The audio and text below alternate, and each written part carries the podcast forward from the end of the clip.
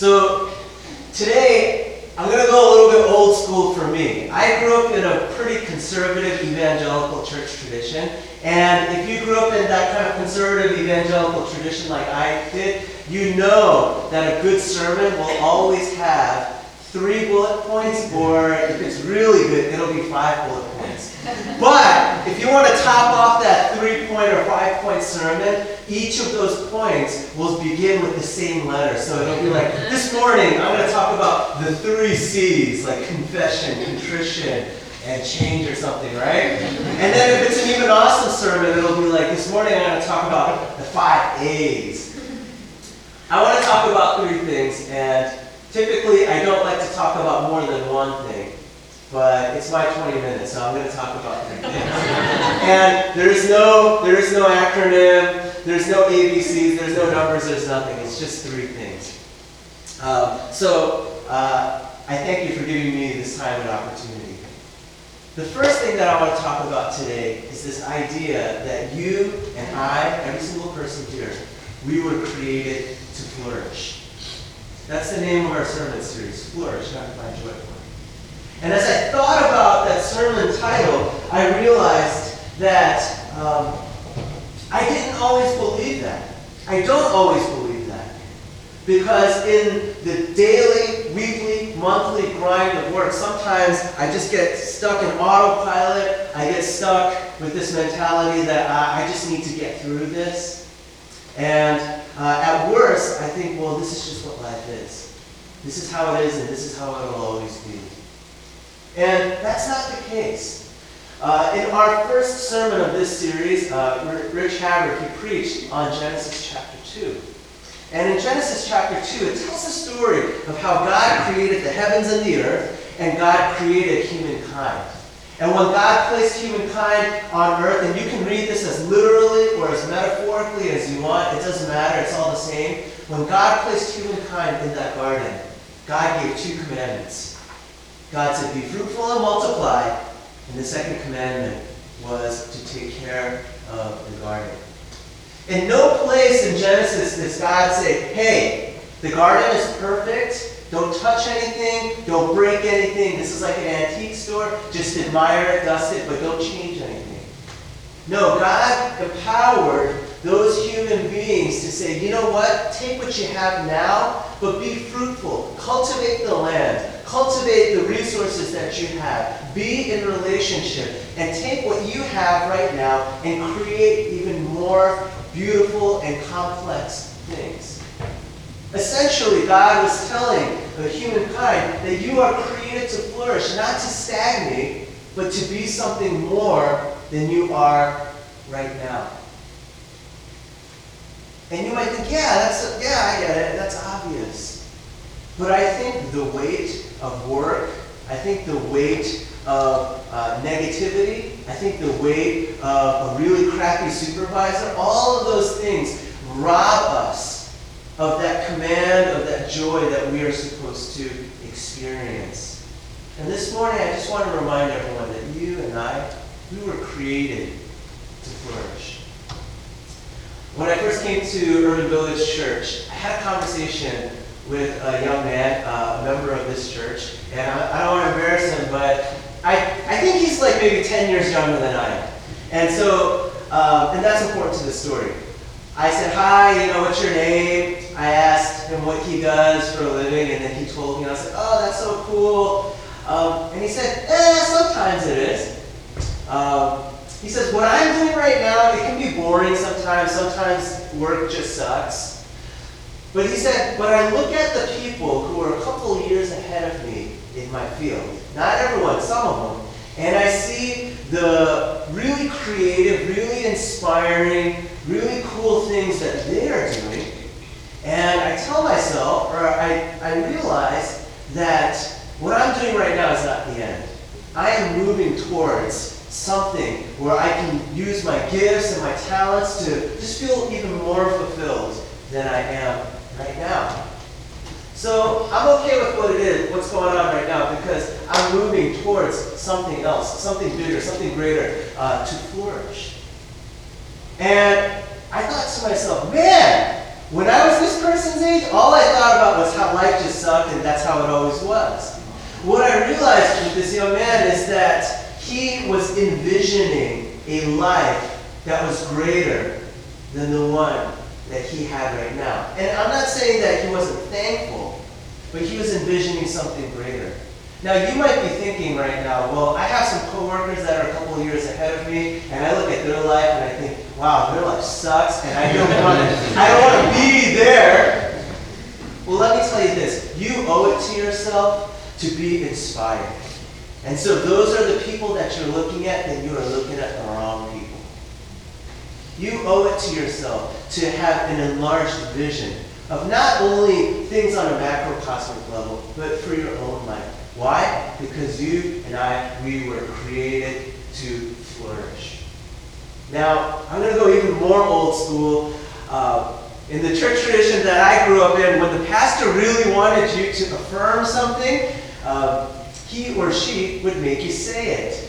And so on the count of three, if you're comfortable, and if you're not, that's totally cool. But if you're comfortable, on the count of three, I want you to say, I was made to flourish. Ready? One, two, three. I was made to flourish. I am a firm believer, I'm not a neuroscientist, but I'm a firm believer that thinking something is not enough. When you actually say it, I think that's when the neurons start really creating pathways. And if there's somebody who's scientific who can disprove my theory, please do so quietly at the end of service.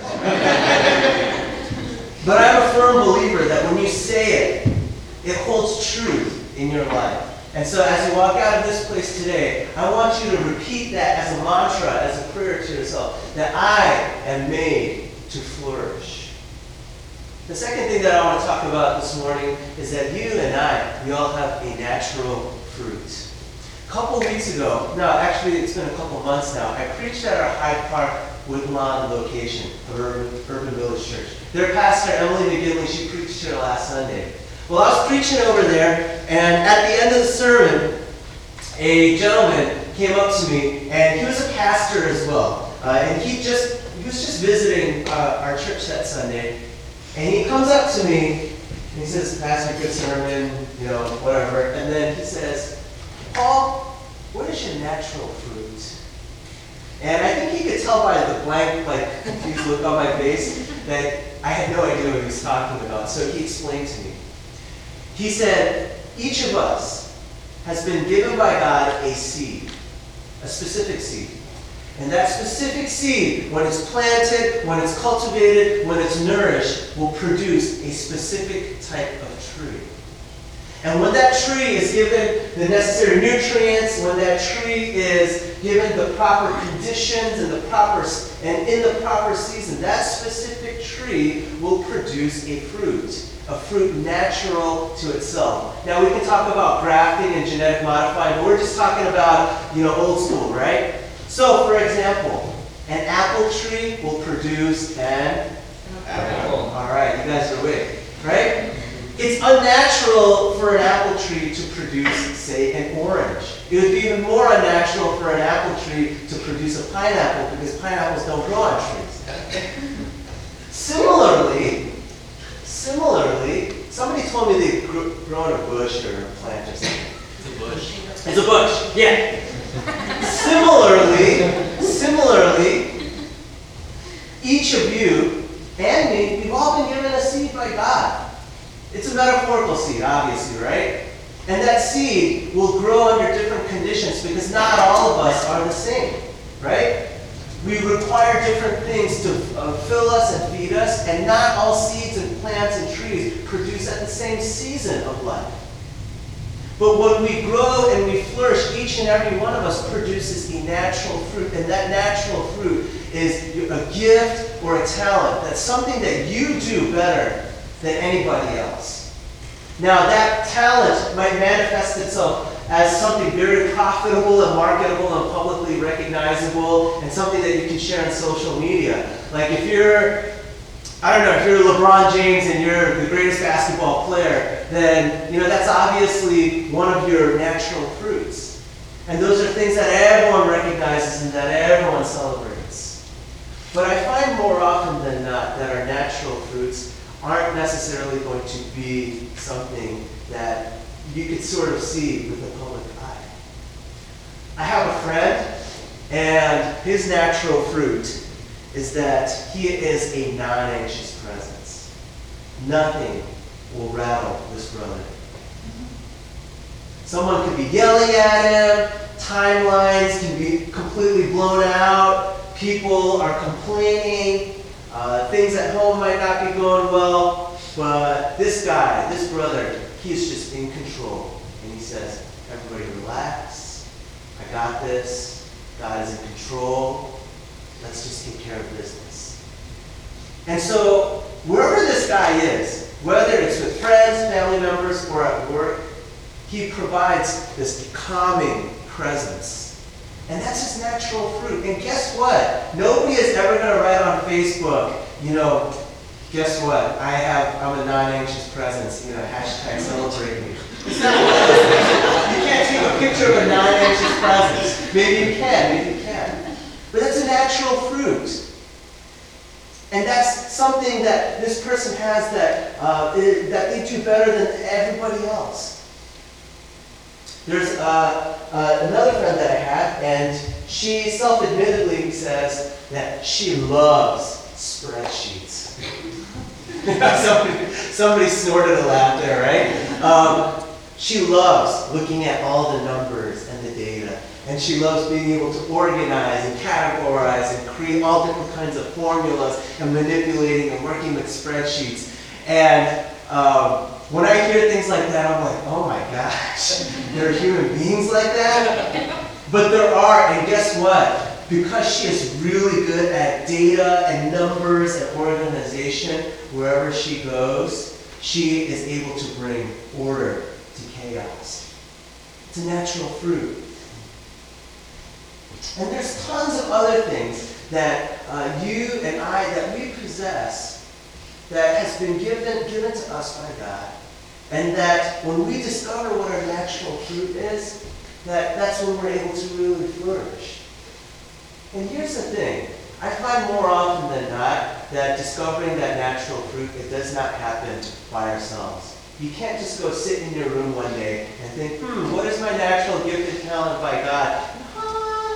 It doesn't work like that. More often than not, it requires good and close and spiritual people in your life to speak truth into your life and to reveal and to discover and to encourage those natural gifts and talents. Because sometimes you don't even think you have it until somebody points it out to you. Each and every one of you has a natural fruit. And when you cultivate it, when you cultivate it is when you begin to experience greater joy and, and you experience a flourishing in all aspects of your life. The third thing that I want to talk about is our scripture reading today. Because at some point you got to get to the Bible. Like I mentioned before, I grew up in a pretty conservative evangelical church tradition. And in my church tradition, Christianity was all about answering this one fundamental question.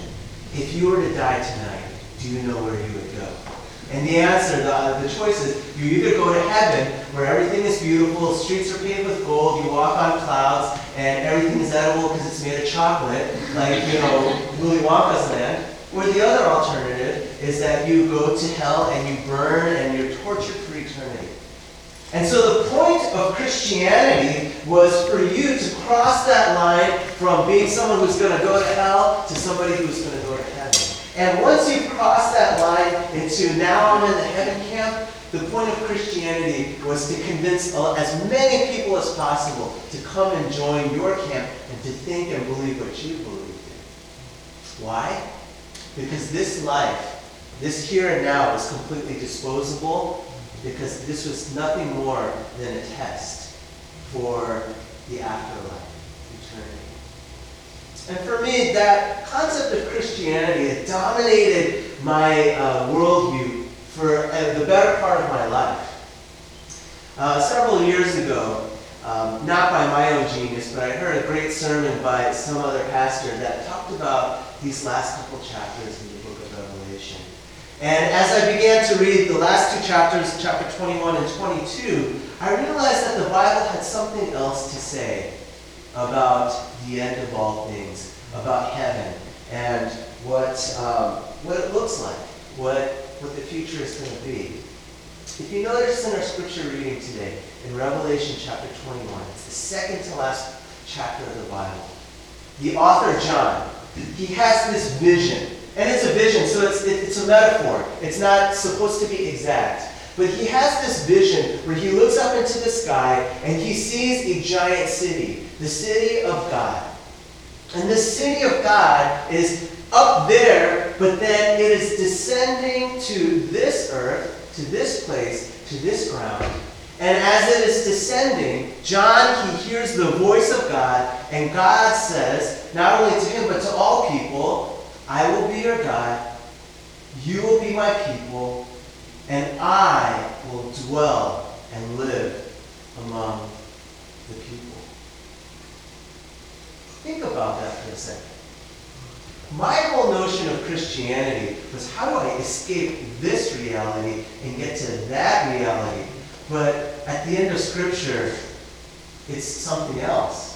It's not about how does humankind escape this reality. It's about how does God and the kingdom of God and the values of God and all that heaven represents, how is that going to come and crash down here in this place?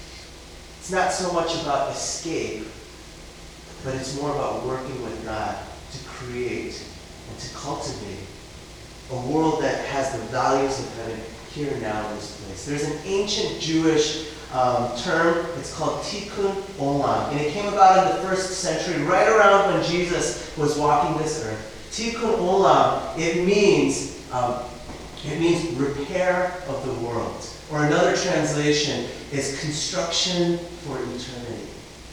And what these ancient Jewish rabbis believed was they believed that when you do good works, when you use your gifts and your talents and you use it for good, what you are actually doing is you are repairing the broken fabric of this reality. And as you repair the broken fabric of this reality, what you're doing is you are espousing, you are bringing in the values of the kingdom of God, of heaven, here on this earth.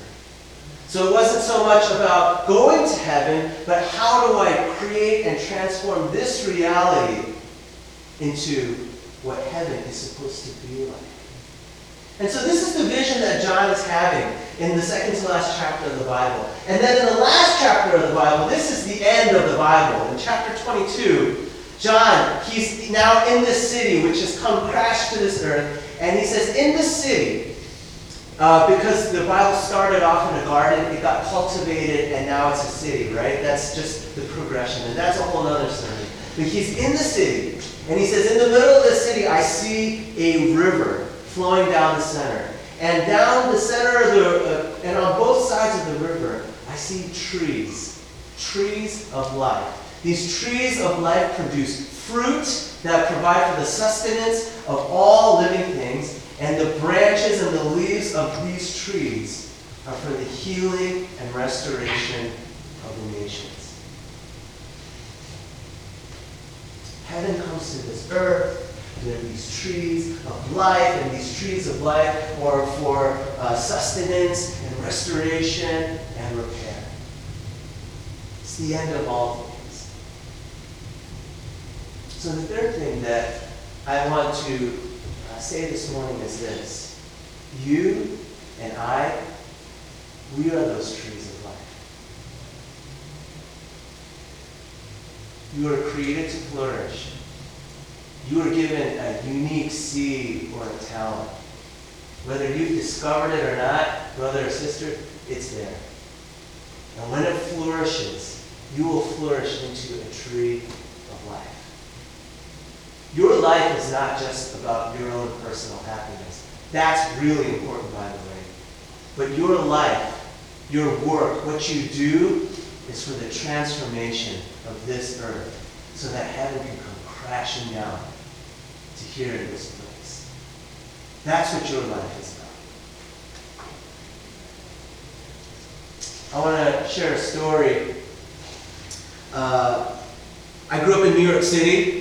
And uh, there's this pastor, his name was William Marcus James.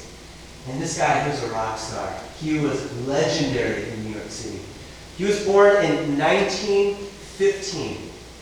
Uh, he was, I don't think he was born in New York. I think he was born somewhere down south. But he was born in 1915. He became ordained as a pastor in the Methodist Church. So this predates the United Methodist Church. 1940, this African American guy becomes a pastor. And for 33 years, he leads churches in New York City. Now, this is pre-civil rights movement era. And he was one of the early leaders of the civil rights movement, I mean, long before the 60s in Harlem. He was always a conscientious objector to war, so when, uh, whether it was the Vietnam War or whatever, he was always on the front lines talking about bringing peace and restoration. This guy was also one of the earliest, um, earliest civil rights leaders for gay and lesbian rights, way before the civil rights era. And I mean, this guy, he was, he was just a rock star. Everyone, everyone knew William Marcus James. Um, I had the opportunity to know this historical great pastor, but it wasn't under good circumstances. Uh, as many of you might know, my dad uh, is a retired United Methodist Church pastor. He was a pastor for uh, 35, 40 years. And uh, when I was 17, he was pastoring a church in New York. And there was just this one guy at church who, for some reason or another, just had it out for my dad. He just did not like my dad whatsoever. And so he just used all of his gifts and talents and resources to make my dad's life living hell. And he was uh, he was Korean American like my dad, but he he was really smart. So he was a professor at Columbia University, uh, the Ivy League, and he was just really smart. He had a lot of money. He understood bureaucracy. He had a lot of connections. And he just used all of that as his, at his disposal to see if he can get my dad thrown out of his church. Now, my dad, on the other hand, he is, he was born in Korea uh, in, during the Korean War. Uh, he is the son of a farmer. My dad comes from super humble, like, you know, third world beginnings. Um, he, he'd been living in the U.S. for maybe close to 20 years at that time, but my dad's English was not very good. He couldn't really speak the language. He sure did not know how to navigate the bureaucracy of large denominations or the politics of anything. And uh, I've never seen my dad so frustrated, so angry, so defeated, so upset before in my life. That broke my heart. Um, and I try to do what I can because being bilingual, but I just, I, uh, what can a 17 year old do in, in the face of this huge situation? Well, somehow, William Marcus James, at this time, he was 83 years old, so he'd been retired a long time. He heard about my dad's situation. How? I have no idea. But he reached out to my dad and he said, Look, he said, Look, Reverend Hum, um, I'm going to be your advocate. And so for the next year, he became my dad's champion. He would navigate the bureaucracy. He would talk to district superintendents and bishops and all the higher ups in the church. And he advocated for my dad so that my dad could keep his job, to keep pastoring. And, um, and my dad was able to. And you know, uh, I, I looked him up recently. I thought, what's, what's uh, Reverend James doing right now? And it turned out that he passed away in 2013 at uh, the ripe old age of 97. As I thought about Reverend James more, I was thinking about him as I was uh, working on this sermon, and I realized that had it not been for him, I'm pretty sure that my dad would have just gotten swallowed up. And if at 17 my dad as a pastor got that burned by the church, I'm pretty sure that 18 years later that I would not be a pastor standing before you here today. See, I think Reverend James growing up in the pre-civil rights era as an African American living in New York City, I think he understood what it's like to have no voice. I think he understood what it was like to experience racism on a systemic and personal level. I think he also understood what it's like to feel like a small cog in a big, big machine. And so I think he took it upon himself. He saw it as his gifting, as his talent to help those who were in need as well. In short, Reverend William Marcus James was a tree of life for my dad to heal him, to sustain him, to bring him new life. But guess what? Guess what trees do? Not only do they grow and blossom and produce fruit, but those fruits fall to the ground and they plant new seeds. And I can say without a doubt that I am one of his seeds. And so, what does that mean for you and me?